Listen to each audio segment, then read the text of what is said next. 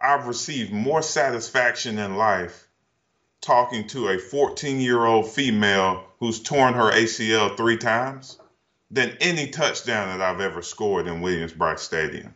I was inducted into the Hall of Fame for South Carolina. Yeah, that was great, but helping people get through tough times is a lot more gratifying. It's a lot more satisfying than any of that.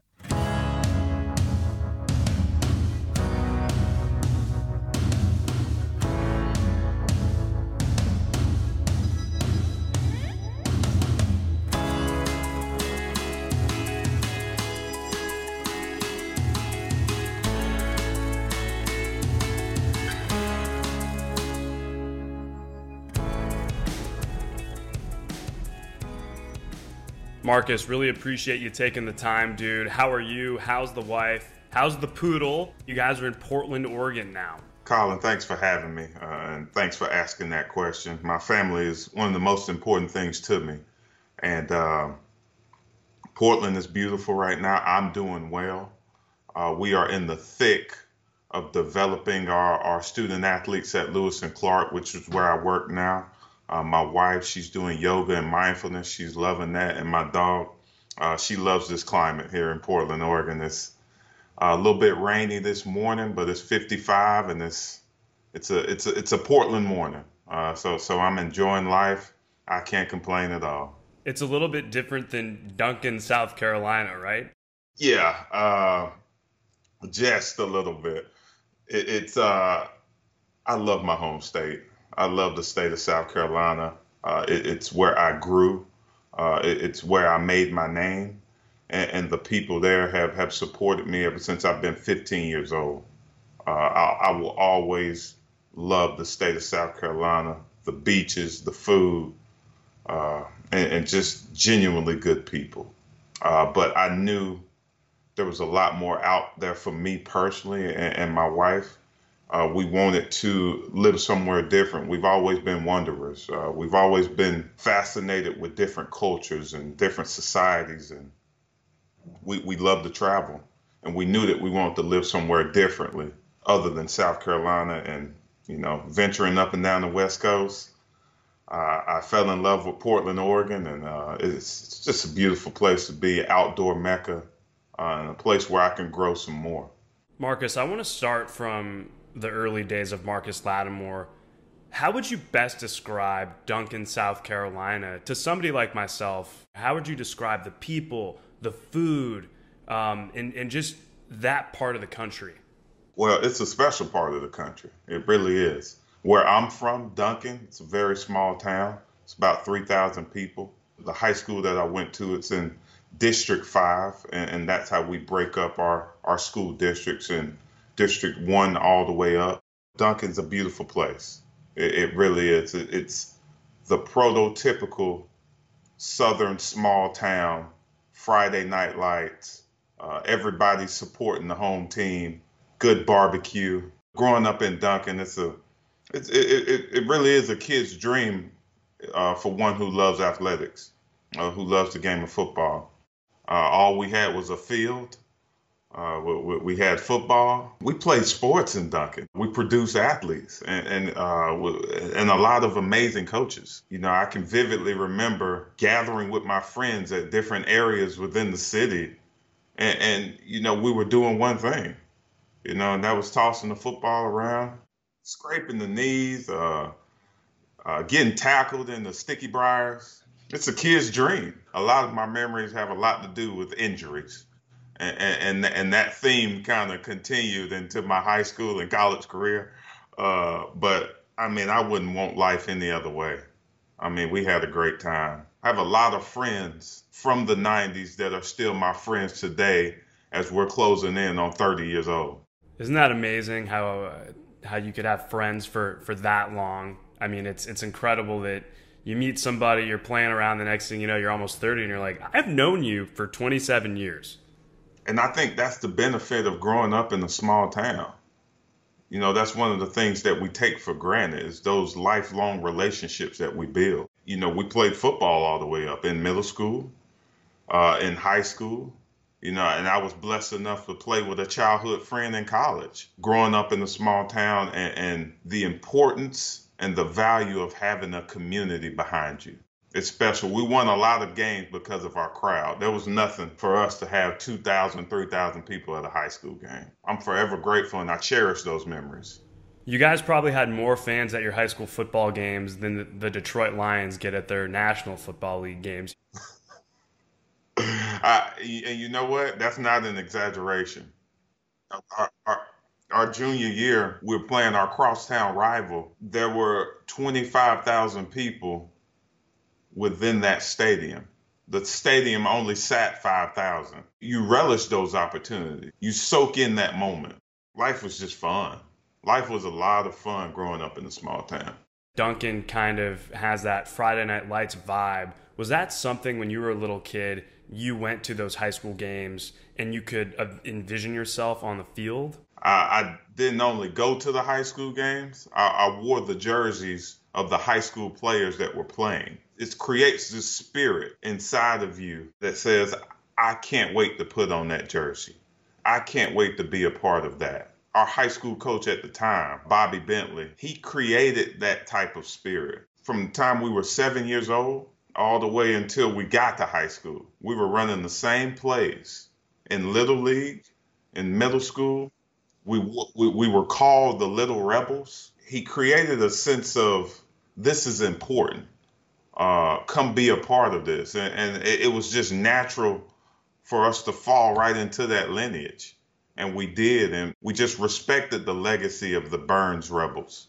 And, and that's something that has kind of been in been in me a long time. You know, I find it amazing that coming from the state of South Carolina, you don't have any professional franchises. The closest thing you have, you have Clemson, University of South Carolina. So I find it really cool that when you're a little kid, you're not wearing a, an NFL jersey, you're putting on that Byrnes High School jersey of the kids that are maybe 10 years older than you. Um, me growing up in Orange County, California, that never happened. And, and I think that's what makes where you grew up so interesting? It means so much to us. And I think because we weren't exposed to a lot, uh, that that was our entertainment. Uh, that was our recreation. It was our sport. It was our love. It was our everything. And, and the community rallied around us. It was just something that we knew that was important at a young age. We came together how important it was for us to be a part of that lineage. You know, it, it was ingrained into our head at a very young age. To be a Byrnes rebel, you had to operate a certain way. It's memories I can tell my kids one day. When you put on that jersey for the first time as a player, as a 14, 15 year old, what did that feel like? Because for so many years, you're wearing somebody else's jersey, and now for the first time, you get to pull on that Byrnes jersey for yourself, and you're going out on the field. You're running downhill, mowing guys over. A dream a dream is really the only way to describe it uh, because I didn't I wasn't looking forward to college. I was looking forward to being a Byrnes rebel. My heroes, Will Korn, uh, a guy that played at Clemson, uh, had a very interesting career in college, but he was my hero growing up. Prince Miller, another guy born and raised in Duncan, South Carolina uh, my hero growing up went to play at the University of Georgia, Everett Dawkins, Florida State University. Uh, all of these guys I watched ever since I, I, was a little kid. And, you know, even my brother, my brother played at the same high school. You know, it, it created that you just wanted to be a part of that because your role models were doing the same thing. And they influenced us so much. They would show up at our elementary schools and read to us. They would show up at our middle schools and give us talks. They were our North Stars. They guided us, and, and, and we just wanted to be a part of that. When you started having success on the football field, Marcus, uh, you were South Carolina's Mr. Football. You played in the U.S. Army All American Bowl in 2010. When you started having that success and you saw kids wearing your jersey, how did that make you feel? It's surreal, doesn't feel real. It's cool you don't know how to respond in those types of situations. When it first initially started, I was a little bit afraid. I didn't want that big of a responsibility on my shoulders. You grow up in South Carolina, you kind of get used to it if you're excelling on the football field. So it just becomes a part of who you are. And I and I knew that I was following in the lineage of the guys that I looked at, the guys' jerseys that I wore, and they bared that responsibility. So why couldn't I? Uh, and, and they did a great job with it. And I knew my purpose in life then was to be a good role model and show kids uh, how to get to this level. You know, and, and at that time, you know, just being very naive and, and young, I thought life was all about football. I thought and I, I, knew the impact that I could make through football. I, that's something I completely understood, but I thought life was about football. It opened the door, you know, that experience of having people look at you as somebody to look up to. It opened the door to uh, a whole new world. I can say that. Do you think, though, Marcus, with that much responsibility comes unrealistic expectations? You're a teenager, you're in high school, and although it is cool that kids look up to you, and I think we briefly discussed this when we spoke a few weeks ago unrealistic expectations and people assuming that, and, and I'm guilty of this too, looking at athletes, looking at them as if they're a superhero 24 7, seven days a week, when in reality, once you're done on the football field and you go home, you have you could have the similar you have the similar things going on that somebody like myself would have. I believe that's the biggest downfall. You know that that people put their hope into 17 and 18 year olds. People depend on them to entertain, to be a good role model, uh, to be a good citizen. You're expected to be perfect in a sense. We all know that if you're human, that's impossible. But at the same time, with a young mind at that age, you, are going to do everything in your power to put your best foot forward. All right. So if you have to put on a facade and pretend as if everything's okay, that's what you're going to do. Uh, if you have to put on a front to try and uh, make people believe that you're okay, I mean that, that that's what you're going to do because you have this idea that society has put you in a box. This is who you are. This is only who, who you can be. And you're looked at in a certain light. You're looked at in this such a positive light that if anybody is to see a flaw or a weakness or you make a mistake, you feel like the world is crumbling around you.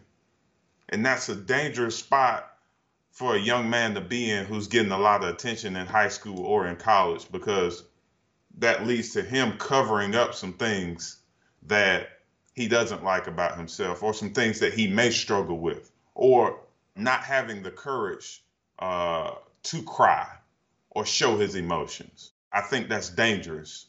Do you think that you had that much pressure because Marcus, you you're one of the most decorated high school athletes in the entire state of South Carolina and the entire country.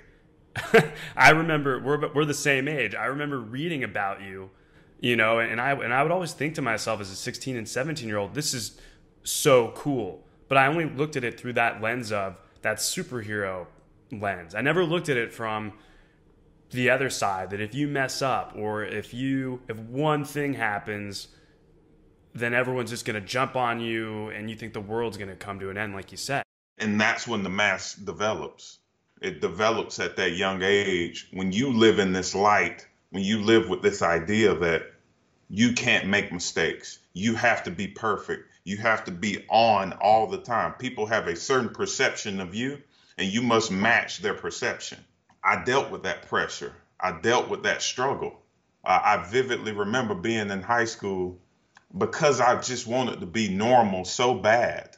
Just because you could run a football well does not mean that you're not human humans deal with a lot, an array of different emotions, and so do football players. Maybe even more, just because of the pressure that they're getting from their coaches. But on Fourth of July, it was around Fourth of July. I don't remember the exact date, but my friends and I, we were hanging out. We had some fireworks. I decided to pop a firework in school. What I've realized now, uh, 12 years later, that was just an act of rebellion. I wanted to be normal. I was conditioned to pretend as if everything was okay when I just wanted to blend in. I just wanted to blend in with my friends and be a regular dude. And I didn't think too much about it after the incident happened, but my high school coach called me. And once my high school coach called me, and my mom called me at the same time, I knew there was a problem. I knew I was in big trouble. Uh, my mom told me to come home. My coach was sitting on my couch. He said, There's a possibility that you might be expelled from school just from that act. And I broke down. I was yelling, I was crying, I was screaming. I said, I do not want this responsibility anymore. I do not want to play football anymore. I'm sick of trying to be this perfect guy. Again, 12 years later, I realized that I just want to fit in. I didn't want I didn't want that responsibility, but it was it was on me. It was on me and I had to I had to learn and figure out a way to deal with it. You know, and through a lot of ups and downs and mistakes, I, I think that uh, things have worked out okay, but my need to put my best foot forward when I was around strangers or fans, I guess you could call them fans at that time. Uh, my need to be who they wanted me to be was overpowering uh, my emotions and uh, it led to a lot more mistakes later on in my life but i realized at that moment you know that my life was going in a in a different way. The trajectory of my life was uh, headed in a very different direction, and I had to be prepared for it. Why did you continue playing football when you had that moment breaking down in front of your mom and your high school football coach? Why did you continue to go? My high school coach, Coach Bobby Bentley, uh, who's now the tight end coach at the University of South Carolina, gave me a statement, and he said, "Look, the Lord wouldn't put too much on you uh, if you couldn't bear it. You know, at that time, that really spoke to me. It basically said to myself that I can handle this. Uh, I can handle this responsibility. Another thing he said that it wasn't going to slow down. Uh, you're only going to receive more attention. You're only going to receive more praise and, and, and more criticism that comes with it. And, you know, it's just the life of somebody in the public spotlight he was a great role model for me throughout that time because I did struggle. I struggled uh, with with accepting the fact that this was my new life, a life full of attention. I didn't care too much about the attention. I just wanted to play football with my boys. It's crazy to think that all you wanted to do, you alluded to earlier, was just blend in, be the everyday, the everyday person. Wake up, you know, if you if you mess up a little bit, you know, no one cares. I mean, let's face it, we're all teenagers. We all do stupid things at one point in time. Uh, I I've lost track of how many dumb things I did I did as a teenager, and, and that's the sole reason why my parents have so many wrinkles on on their on their faces. It's hard because when you're that young, I mean, you're still developing, right? Physically, mentally, and you're relying on parents, football coaches, and in some respect, like these strangers when at the end of the day you don't need to listen to them but but how else would you know? It's a dangerous way to live uh, especially if you don't have the tools and know how to express your emotions. If you don't know how to express your emotions which most kids don't at that age it can lead to very destructive habits that you develop. I'm a life coach at lewis and clark now I see those same patterns developing. My whole job is to inform them and educate them on, you know, what it's like uh, if you're unaware, if you're unaware of who you are, if you're unaware of these certain things that pop up uh, within your life, you you wouldn't know at that age. You're really learning on the fly. You know, that's one thing that I vowed as an adult not to do. Uh, not learn on the fly. Learn from others' mistakes. You know, a wise man learns from others' mistakes. A knowledgeable man learns from his mistakes. And, and, and that's what I'm shooting for in my life is just to, you know, be that voice of reason for guys who are trying to figure out all of these different complex emotions that we deal with and all these different situations in life that bring us to so much despair. It's hard to navigate life and I don't think anyone could ever prepare you for that. Uh, you know, unfortunately, on my side, there have been some family things that happened, uh, and I, as a 17, 18 year old, I had no clue what to do. I acted out in some destructive ways that weren't good, and you know, looking back on it, you know, back then, what else are you supposed to do?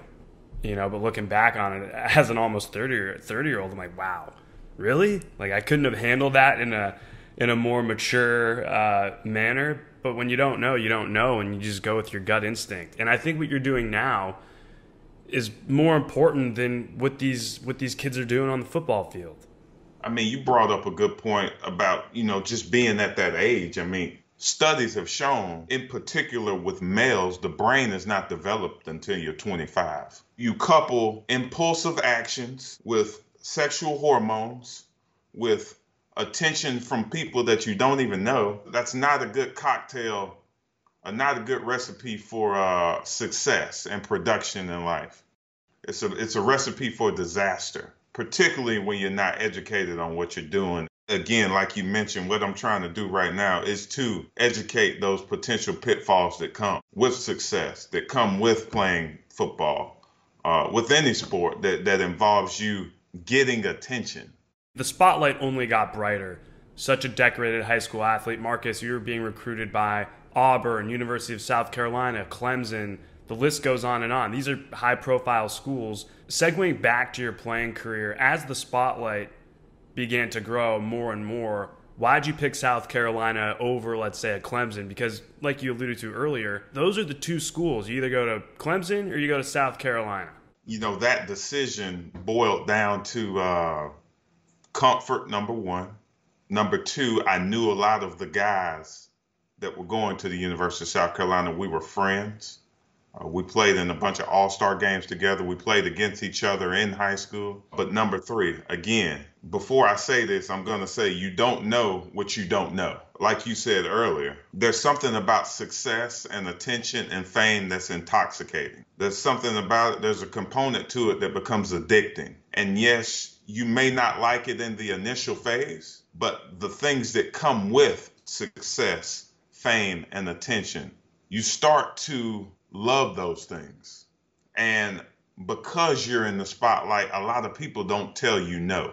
And because a lot of people don't tell you no, you see that as a good thing. When in all actuality, if you're aware of yourself, you realize that it's dangerous and it's toxic.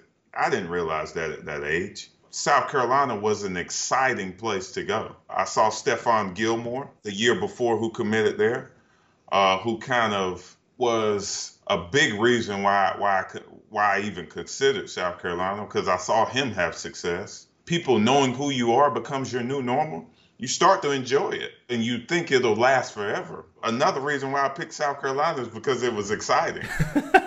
I mean, it's, it's your you're in your home state, dude. I mean that that's it. But but don't you think in some ways that's just making the mask form to your face even more?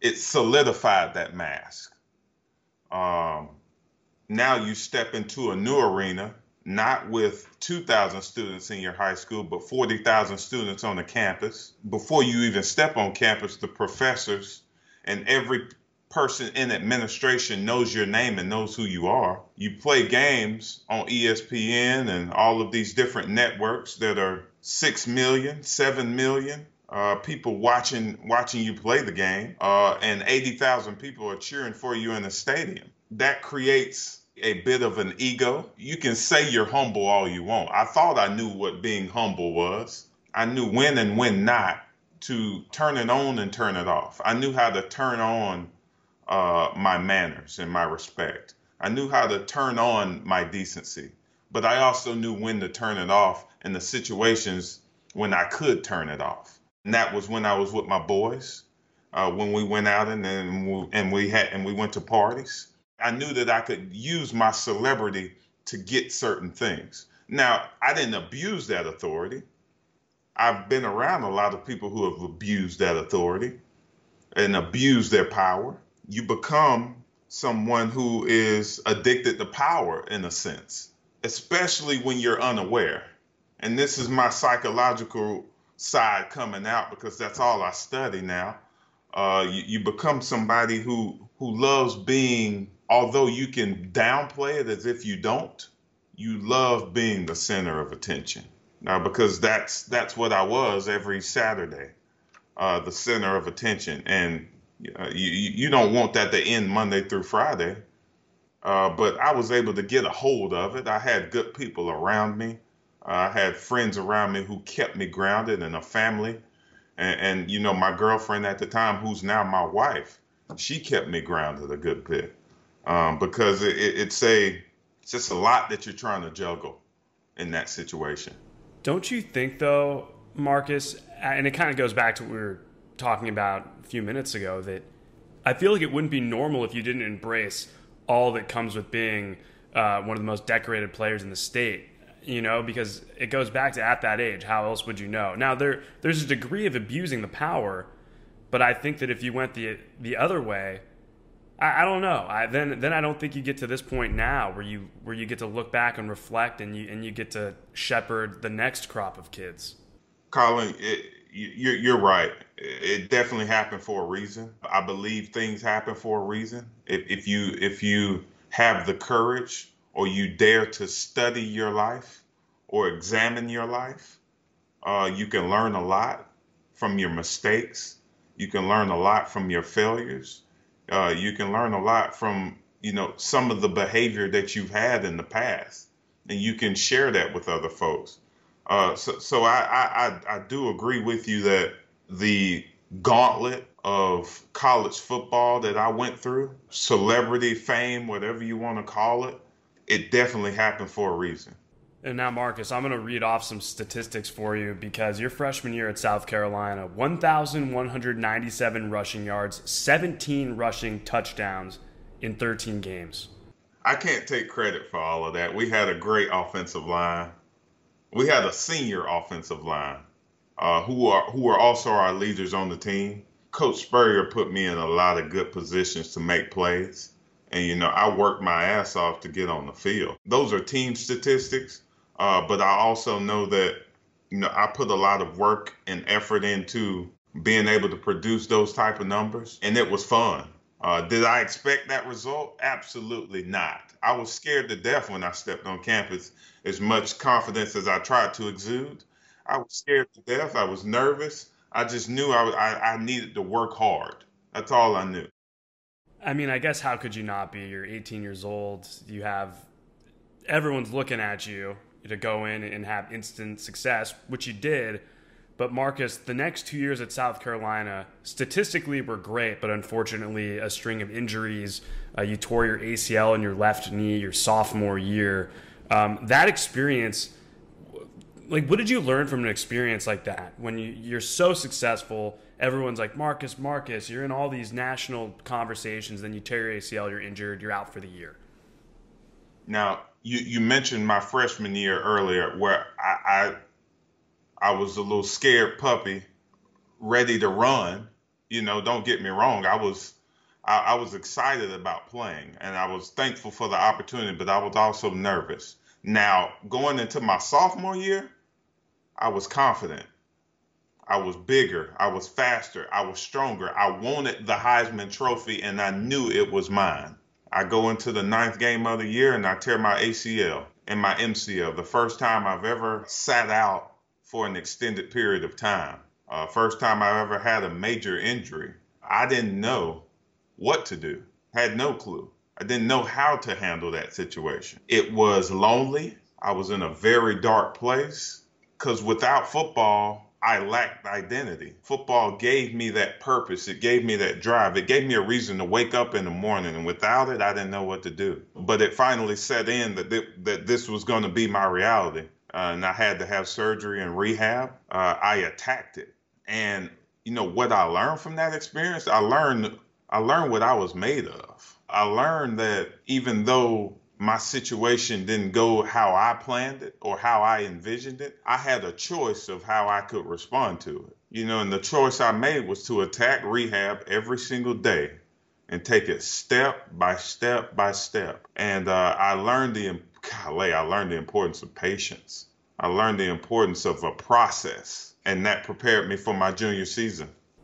During that time, when you're rehabbing, did it give you extra time to discuss and, and to really dive more into yourself in, in the whole mask facade, or did you still just kind of push that off a little bit and really just focus on football? Because there, there are two different lives. You have your football life, and then you have your outside of football life, which are you're going in two different directions. I didn't do any self-examination. I didn't. I was I was still I was still unaware uh, of my emotions and, and, and how they dominated me or I was focused on football. I was focused on rehab, academics. Uh, you know, in college, those were my two main focuses. Uh, I really didn't care about anything else outside of that. Sad to say, but it was that mass was still it was still operating.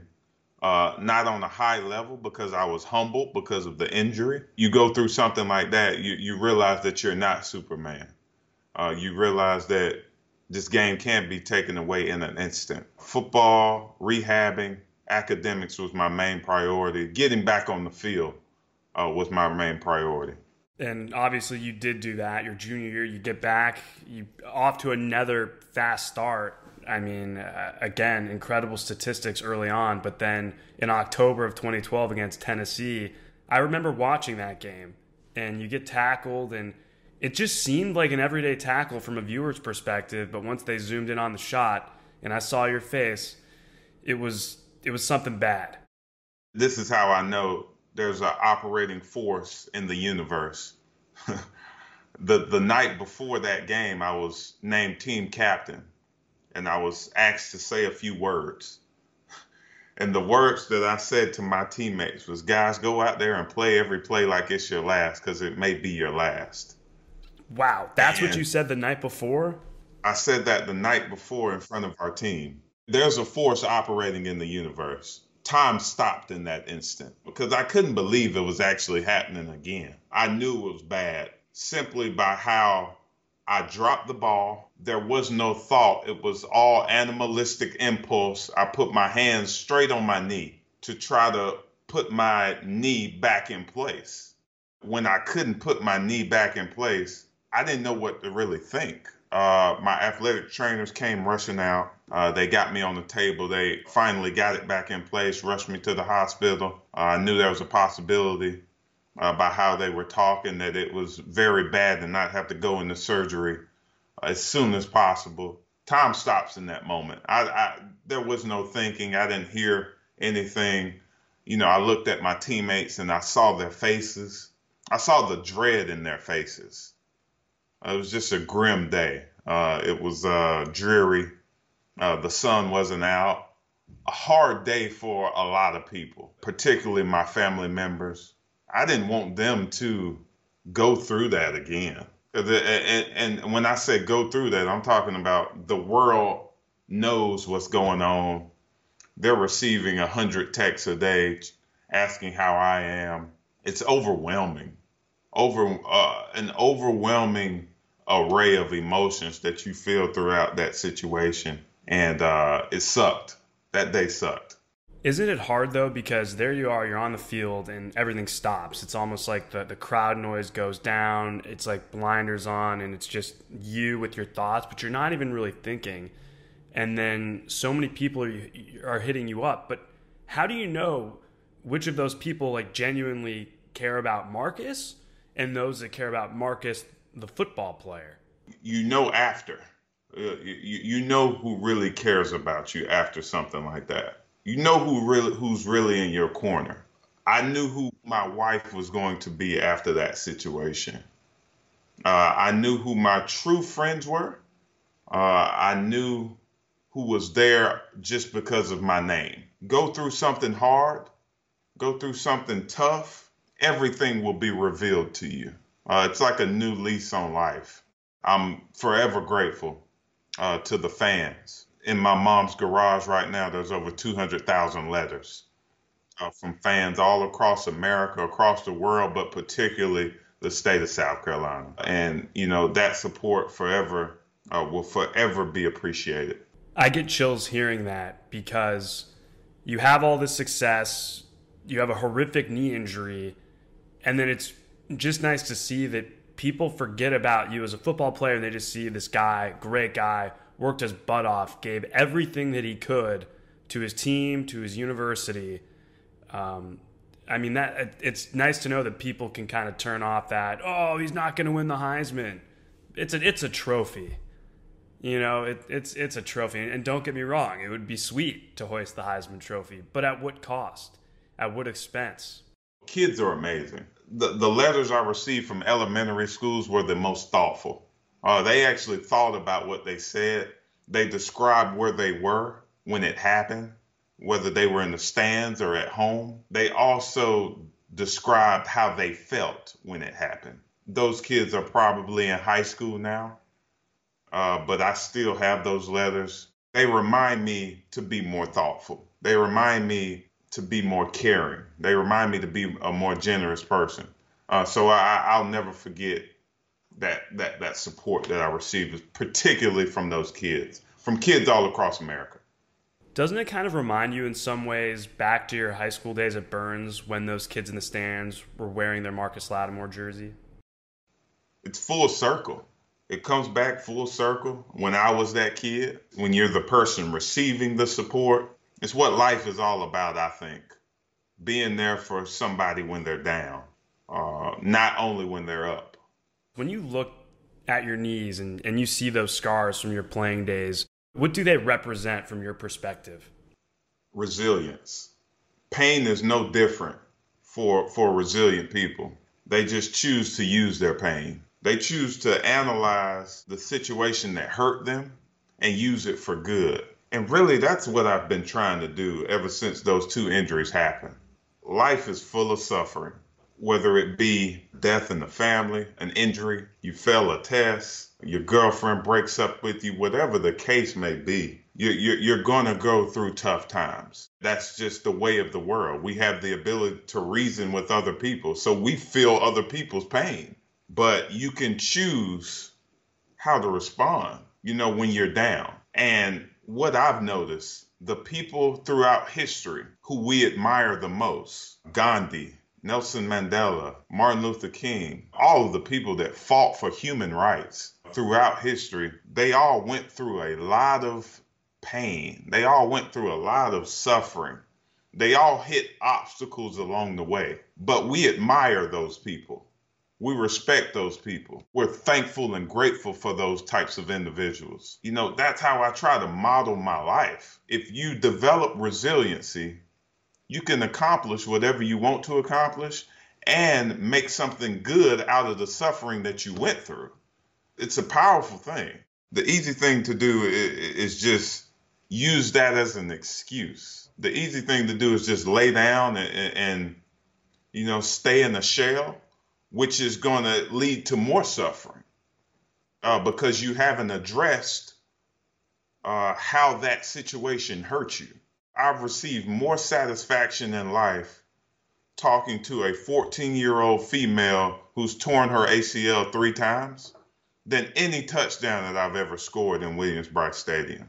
I've received more satisfaction in life sitting down with an athlete who has broken his ankle, telling him, you know, to keep pushing and keep going because you're going to learn so much about yourself through this than any accomplishment or award. I was inducted into the Hall of Fame for South Carolina. Yeah, that was great, but helping people get through tough times is a lot more gratifying. It's a lot more satisfying than any of that. What you just said is extremely powerful. And that's the message I want people to understand. Is that it's much much bigger. Football is football is a part of you, but it doesn't define you. It's not you. And I think that's really freaking cool that having those experiences and helping people through tough times is more is holds more weight to you in your life. Because at the end of the day and I said this in a previous podcast people are not going to remember your bank account. Maybe they'll remember your accolades maybe they won't. But what they'll really remember is being there for someone in a time of need and not leaving their side. That's it.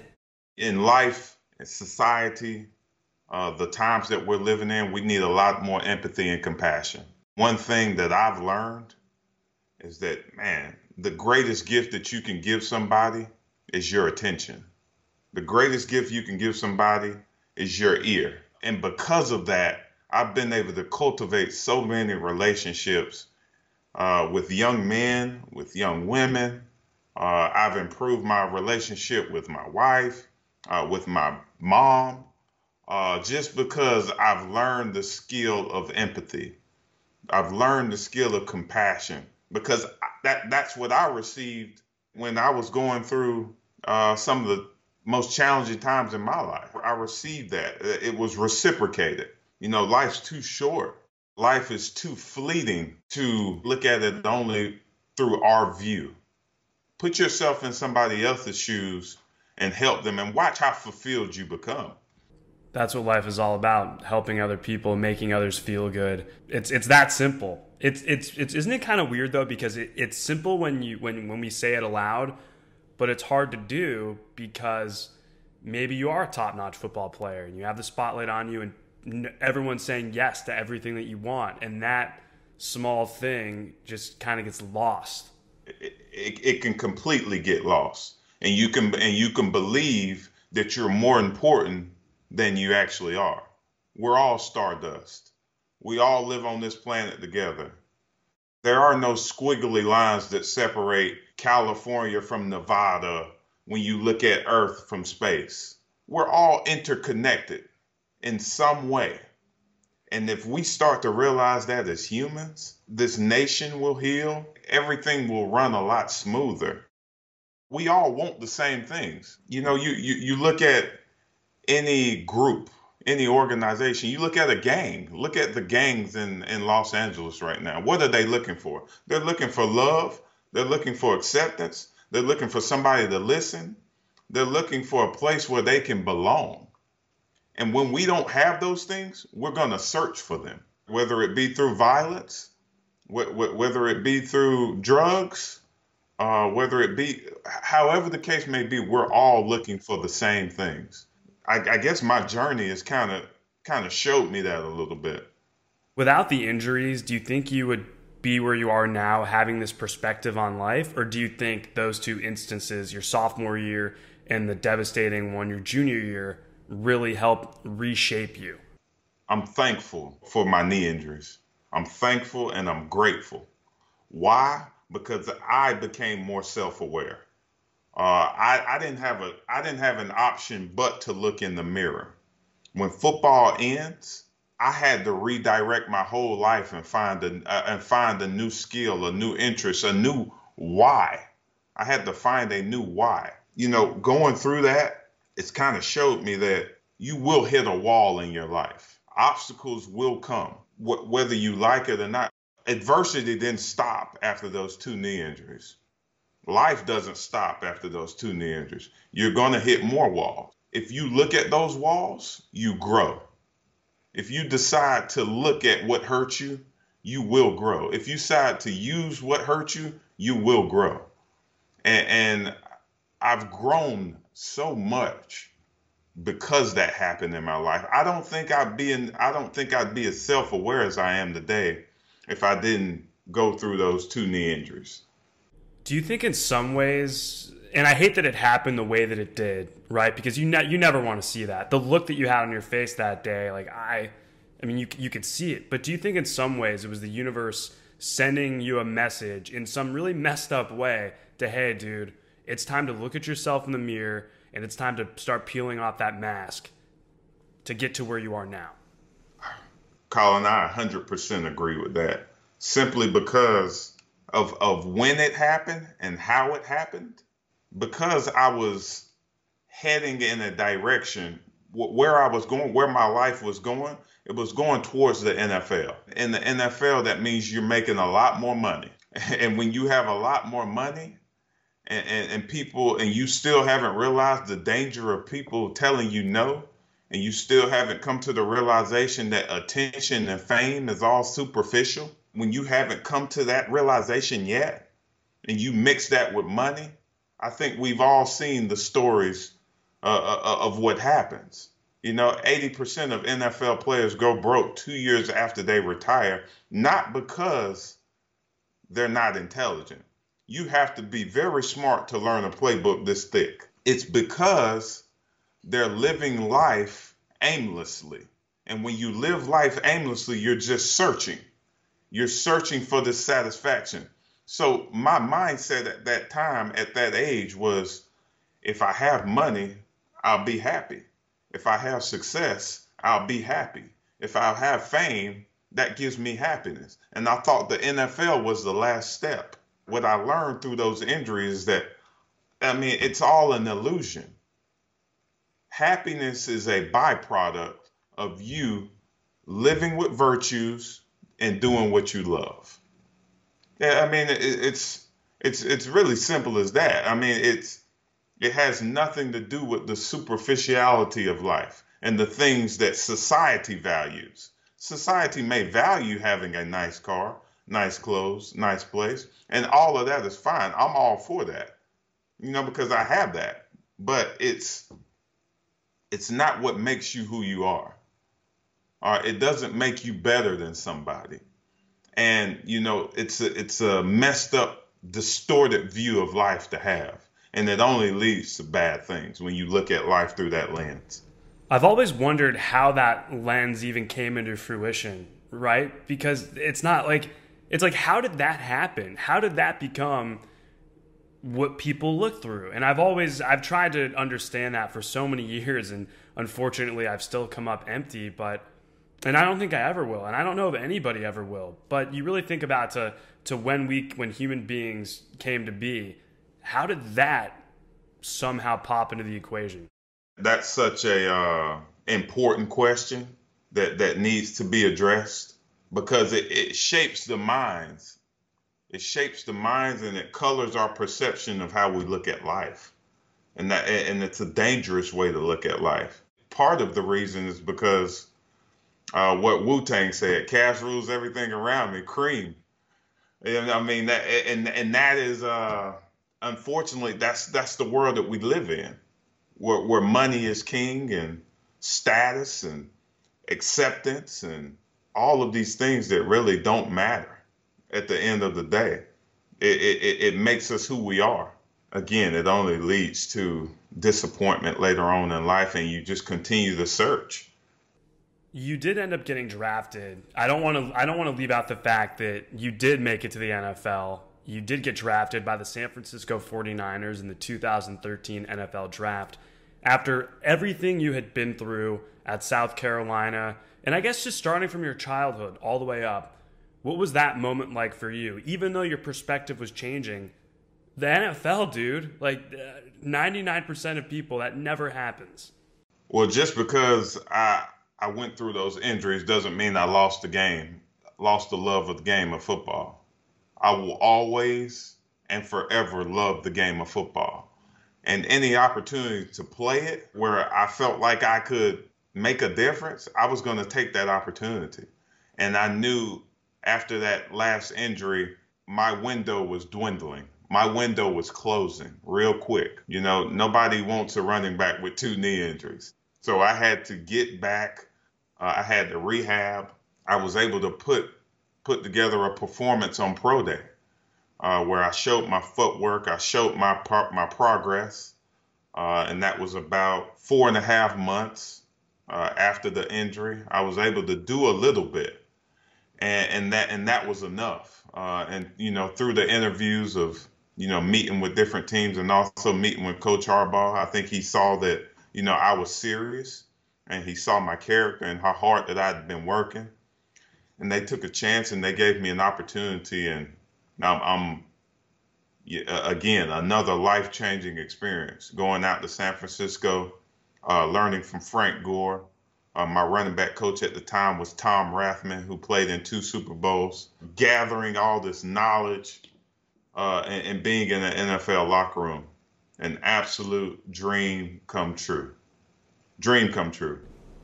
Did it matter at that point the round or anything? Because prior to the injury, I know you were being talked about as a first round pick. Did it even matter at that point anymore, or was it just like, hey, I I want to get a chance in the NFL? I didn't care. I didn't care where I went. I heard from even after the injury, I heard from first round to undrafted. So my agent literally had no clue. He was talking with a bunch of teams that were very interested. He was talking with a few teams that wouldn't even sniff at the possibility of drafting me. The San Francisco 49ers took a took a chance on me, and Uh, I still have a relationship with that front office today. they call on me whenever they're at South Carolina uh, and, and they're looking for guys, especially when I was working there. We talked about Deebo Samuel a, a lot with their head scouts, you know, so that relationship still exists today. Although I didn't get an opportunity to play, I learned a lot. I learned a lot uh, about being a professional. I learned a lot about the NFL, which is also going to help me in the job that I uh, currently serve now. Why did you retire before playing in an NFL game? I wasn't at the level that I wanted to be at. I was pushing through a knee that wasn't made for the game of football anymore. The trauma that my right knee has been through, I didn't want to put it through any more trauma. And, you know, I looked at my life and I said, I'm going to be 30 one day. I'm going to be 35 one day. And I still love to be active. Do I want to risk not having the opportunity to run around with my kids?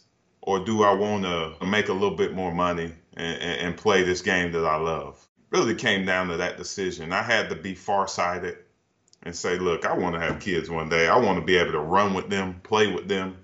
I think that's a little bit more important it's amazing that you had that foresight because in the moment you get drafted. I mean, such an exciting time, and you're you know you're just itching to get into a game. But to take a step back, in some ways, I look at this as like a huge step in the process of where you are now. And and this is just from my perspective, where you took a step back, you evaluated yourself, you evaluated you, and made that decision. It wasn't somebody else saying something else.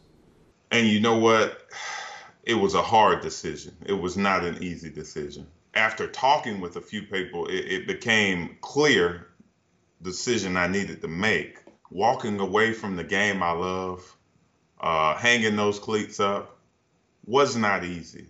But you know, most decisions in life that are that big, you know, whether you're deciding on a job or you know what to do next, the uh, transition, what to do. They're never easy decisions, but you go with it, you stick with it, and you do the best you can. You try to find that next step, and and and that's what I've that's what I've done. I've I've remained steadfast, and I've remained committed uh, to to trying to find that next act in life, and I've I think I found it.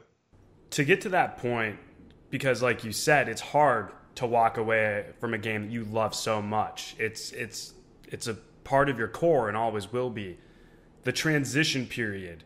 What was that like? How did you navigate that? You're in the Bay Area, you walk away, and then it's like this giant millions of different roads. Like I'm just like curious from your perspective, from a psychological perspective, how do you know which road to pick?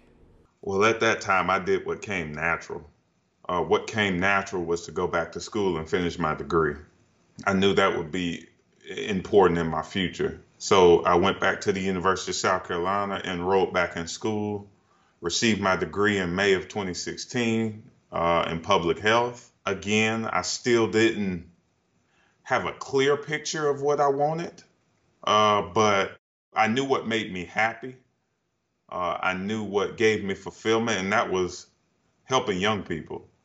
Uh, I didn't know what avenue I wanted to go down to. I wasn't for sure if it was coaching. I tried coaching the first year and and it was fun, it was amazing, but I didn't think that was something I wanted to do full time. I started to learn a lot more about myself again, you know, just diving into human nature. And I realized that there's a lot of people walking around who lack that self-awareness and I realized how important that was in athletics to have. Uh, in athletics, when you have that self awareness, that transition after your sport ends is not so challenging if you do. You know, took a stab at director of player development. And Coach Muschamp, I'm so thankful he gave me that opportunity to work with uh, the University of South Carolina, and I learned and I learned and I grew and I helped a lot of kids. Now I'm here at Lewis and Clark working as a life coach, as a mentor. I assist with the running backs, but I'm not the full-time position coach.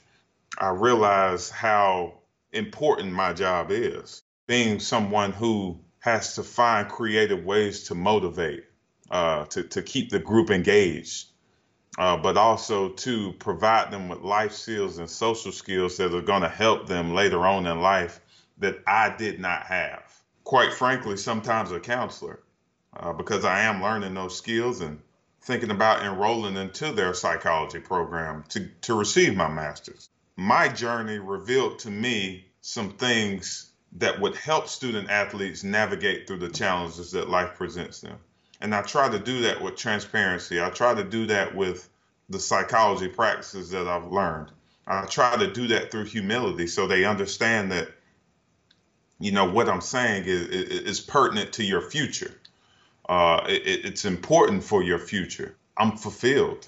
Uh, I, I, enjoy what I do. I want to continue to do this and grow in this role. And I know that, you know, eventually I want to end up in a leadership position where I'm moving the chess pieces and, and, and I'm looking at what's best for student athletes. Can I create an environment that is conducive to growth where they are comfortable? When student athletes are comfortable, in an environment where they feel they're not being judged, uh, when they're in an environment where they feel that they can come to you, uh, you can pour into them easily, and they and they will listen to you. I feel like it all ties back to the mask stuff we were talking about earlier, where when they speak with you, they don't have to they don't have to wear a mask because you're coming at them from that pers- with that perspective, I should say, of wearing a mask and and what it does. And you just say hey like let's let's talk about life. And if you want to talk about football we can talk about football. Um, and i'm sure that's something that they've never seen before because who does that? Colin that's that's the goal of what i'm trying to do. Uh, is, is, to, is to break down those exteriors. Take those facades off. Take the front off. And speak to them number one as human beings. Uh, speak to them with transparency uh, but also realize that they have somebody that will always listen and not judge them. You know, when that happens, you you you come, you don't move away from who you are. You come closer to that core of who you are, and and, and which is going to help you find out what you like and what you don't like, what you're interested in, and you know that's the goal, to try to get them to become the best version of themselves, putting them in a growth mindset, creating an environment where it's comfortable where they know they're always going to have somebody that listens. I'm going back to what we talked about earlier. I'm thankful for what I went through because now I have real life experience, real tangible experience that they can look at and see, huh, okay, if Coach Lat went through this, I can figure out a way to navigate through this, but we do it together. Student athletes need this more than ever, especially this generation in particular. They're just bombarded and they're saturated by so much information online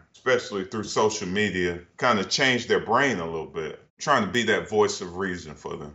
I don't know if you realize this that you're changing the way that people are approaching sports and life.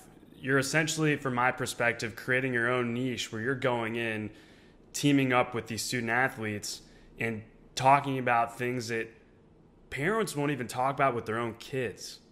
And Colin, I believe that with this generation, it's a necessity. It's not something that can can be up for negotiation. You you you, you have to have someone who has social and emotional intelligence within your program if you want to get the best out of this generation. Old school style coaching is not going to work with them anymore. All right, their attention span has been depleted and it's not their fault it's just the times that we live in. They live in a different way than than than you and I did. You know, to get to them, you must be able to relate to them. If you cannot relate to them, it goes one ear and out the other.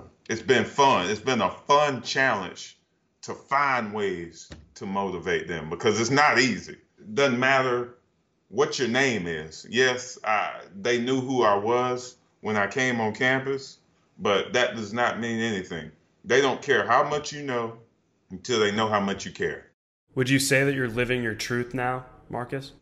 Um, I think that's a great way to put it. I really do. Uh, living, living what I feel convicted in. Um, living what I know is vital in growth Um, being myself, yes. That's absolute. That's the greatest way to put it. I'm living in my truth. When I was doing some research for our conversation, these are the words that I wrote down: curiosity, faith, spirituality, growth mindset. Those are the words that I, I felt seem to describe you in, in ways that many people I feel like will, will never have any of that, Marcus. I don't think you could have described it any better. My love for learning, my walk, my faith in believing that if you do good and you remain committed to it and you remain consistent, things just tend to work out. It's believing that virtue is enough I don't strive for things in my life anymore. I don't strive for success. I don't strive for fame or celebrity. I don't strive to be this person. I just try to be the best version of myself that I can be every day. And the only way I feel like you can do that is if you continue to learn, stay curious, uh, continue to find new ways to grow. If you put your faith in something bigger than yourself, if you serving other people, money comes. Things just work out. Uh, life works out for you. Uh, but you but you can't fool yourself. You know, you have to you have to self-analyze and self-check every day.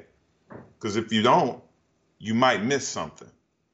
Uh, look in the mirror every day and say, "What can I do?" And also be compassionate with yourself. Uh, don't don't beat yourself up when you make a mistake. Uh, be human and, and just continue to go. Can just continue to wake up with the right the right attitude. It's so hard because for me, when I look at myself in the mirror, when people have asked me, "Have you ever been beaten up before?" I said, "Yeah, I've beaten myself up thousands of times over the course of my life." And like you said, not only do you have to be compassionate with other people, but yourself. If you're not compassionate with yourself, I mean, it's almost like how could you be compassionate with other people? How can you do all these other great things that you want to do if you can't even just look at yourself and love yourself to a degree? And I don't mean that in a, I mean that in in, in the best way possible, if that makes sense. Oh, absolutely, and, and I completely agree with you. You know, there's there's a big difference between self criticism and self compassion. Only one of those leads to you developing confidence. If you want to be a confident person every time you drop a ball or you fumble the ball, you cuss yourself out or you uh, you throw an interception and you just cussing yourself out, well, now you're going to ruminate on that thought. You're going to ruminate on that thought over and over and over again. You're going to replay how terrible of a person you are. Just because you made a mistake or you failed, that doesn't define who you are. But if you talk to yourself with more gentle words, or, or, or you look at yourself as a human, you'll realize that you, you'll laugh those things off. Not necessarily laughing at when you make a mistake or, or you fail, but you'll laugh at the fact that, man, I can't believe I used to talk to myself like that. You're beating yourself up. Now you got your coach beating yourself, beating you up. I mean, that's you, you're not going to win that fight but but you you develop confidence when you talk to yourself in a way that is soothing talk to yourself in a way that is uh, more productive it's a big difference in those two and and the the first initial reaction for us as humans is to beat ourselves up because we put a lot of expectations on ourselves i still do it to this day but I'm learning that that doesn't develop confidence. You have to talk to yourself in a way as if you like yourself. And that's something I struggle with all the, all the time. It, and it's so weird how you could help other people, but then when it comes to yourself, you know, if a friend asks me for help with something, I'll help them. I'll do what I can. But then when it comes to something internal with myself, all of a sudden it's become this trying to climb Mount Everest ordeal. And you think about it, you're, you're like, what's the difference? It's take those same pra- take the same practices of kindness and gentleness and just bestow that upon yourself you bring up a beautiful point it, it's looking at yourself objectively looking at yourself for what you are not looking at yourself through the lens through a subjective lens and when i say objectively like this is you are not that interception. You are not that fumble. You are not that mistake. You're a human that made a mistake. You're a human that is having an issue. You're a human that's having a challenge. That's you, you're not defined by that challenge. When you look at yourself for what it like just straight objectively, you realize that exactly what you just said. You give yourself the advice you would give your best friend. That's all you have to do. I mean, the the stuff we've talked about it it's it's simple when we verbalize it to one another, right? We say it and we're like, "Yes." And then you get put in that you get put in that trying moment and then all of a sudden it's like, "Wait a second. I it's like you totally lose yourself and you forget what to do." And that's why I love what you're doing so much, Marcus. Why like you're impacting these kids. These kids will never forget it. And you want to know what? Then they're going to pass that on. The impact you're going to have is going to last generations and I think that's something you should feel great about, dude. I mean, I don't know what else you could ask for. Thank you, Colin. I, I, I appreciate you saying that. I saw a quote that applies to what you just said. It's about a coach and the impact that he will have in 10 years versus somebody that goes through their whole life. And, and you know what? That that's that's the beautiful thing about coaching, teaching, uh, any any profession where you're allowed to be in front of young people, you have a lot of power in that situation. How you choose to use that power is is up to you. I just chose to use it in a way. I mean, it's just like Lauryn Hill or J. Cole or, you know, just like through their music, how they teach people. I mean, it's just, it's inspiring to think about. You know, I, I look at people who do it and I'm like, man, I want to be that. I want to do what they do. But they just do it through music or whatever avenue that you're doing it through. You're doing it the same thing with your podcast. I mean, it's it's it's not the mainstream media. It's not what people would would expect, but it's what people need. It's what people need to hear, not what they want to hear. And that's exactly it. I want people to know that yes, like you were you were a fantastic football player. I mean that, but I but there's so much more, and that's what I want people to know, and that's what people are going to understand from this is the depth of of who you are. Marcus, like I, I, I got chills midway through this conversation because you're diving into, you know, when you brought up the mask and people wearing masks, we, we've all done it, whether we're an athlete or, or not. We've all done it. And, and some of us never take that mask off. And that's the scary part because – imagine if you do take it off and yeah like it may feel uncomfortable and but to to feel comfortable and, for, and fulfilled you have to feel discomfort you you you you're so right you're so right and you know one of my favorite writers of all time this quote is ingrained in my head and I'll never forget it and it always reminds me that what I'm doing is is necessary and it's important it's by James Baldwin. He says, The unexamined life is not worth living. And I too know that self delusion. Because when you don't examine your life, you don't live in reality. You, live you, you, you live in what you want the world to be. You know, we're only confined by the walls we build ourselves. And, and those walls are just mental walls. They're, they're, it's a mental prison. It's a school for the world. It's not a school for living. Uh, if we continue to examine our lives, and we, we, we come closer to everything. And I'm not there yet. It's a it's a continuous. You, you you examine your life until death. It's it's not something that just oh I've arrived. No, it's it's. I mean, it, you, you know, unless you're a monk, you know, enlightened souls and liberated souls, they've examined themselves to a T. I feel like it's fear based because if you do examine yourself, then it's it's it's scary. I mean, you're doing it, I'm I'm doing it myself, and it it, it is daunting. You know, the moment that I knew that I needed to start examining myself from an outsider's perspective was probably the scariest thing I've ever done in my life. And and and, that fear, that fear is what you, you're exactly right. It's what it, what stops us, and and that's why, man you know, Brene Brown. Uh, she she writes about she's an expert on shame. Uh, she's studied emotions. She's an expert on uh, guilt. Uh, that's what she talks about. Uh, she says, having the courage to be imperfect is the first step in finding yourself. Courage is knowing that fear is right there, but still doing it anyway. And, th- and that courage to be an imperfect creature is what sets you out on that quest. It's just realizing that, yeah, you know, these people who may portray a certain image, but nobody ex- is exempt from human nature. Everybody feels suffering, everybody feels joy, everybody feels pain. Every everybody's been angry, mad, upset. We just cover it up a little bit differently. You hit so many fantastic points throughout this entire podcast, but it, especially right now. I want to I want people to know uh, about your writing, Marcus, and I, I hope you don't mind. I want to read this. It's titled ABC. There is no endpoint or enchanted destination. There is no finish line where you run through in celebration. Just a lot of roadblocks and a lot of detours.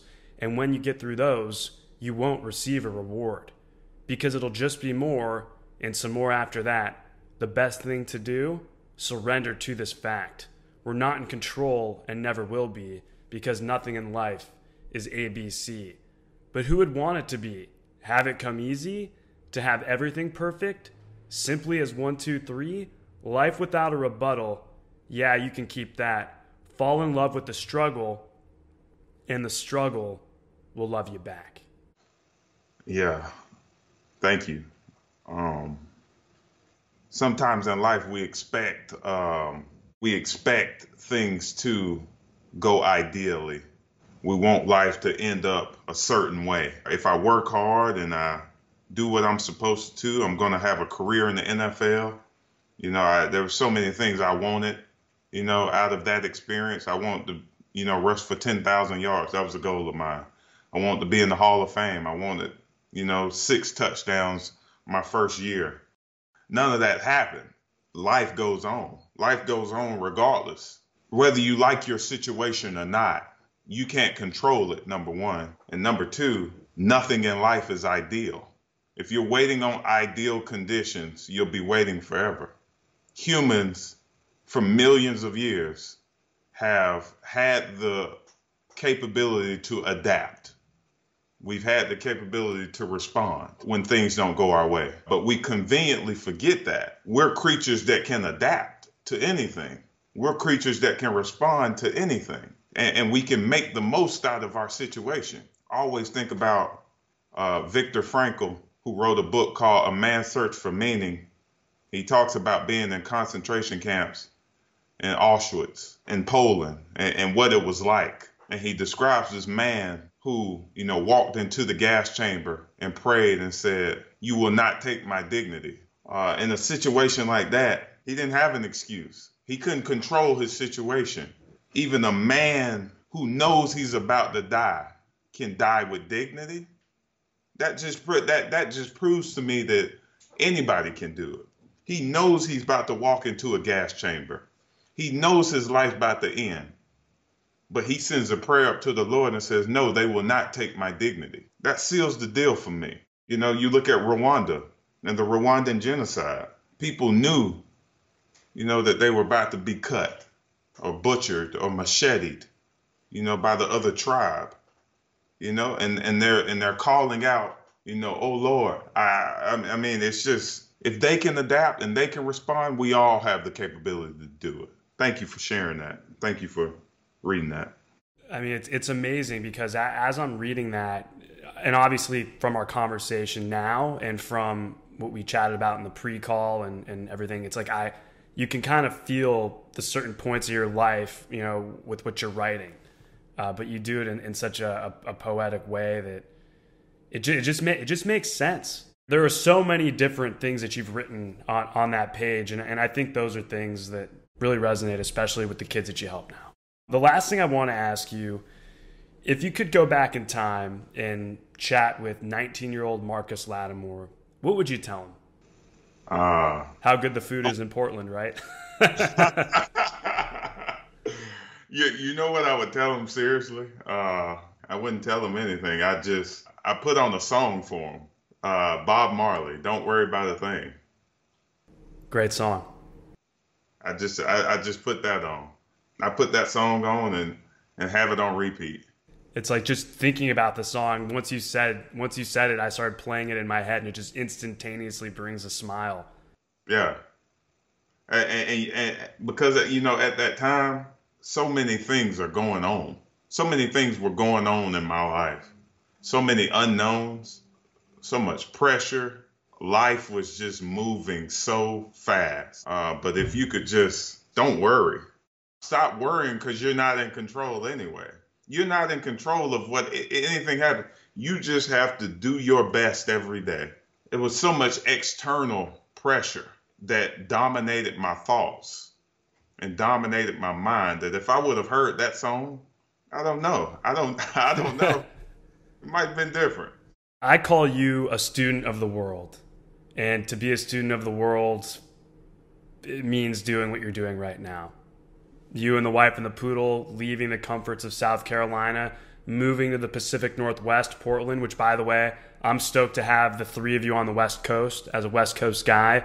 Welcome.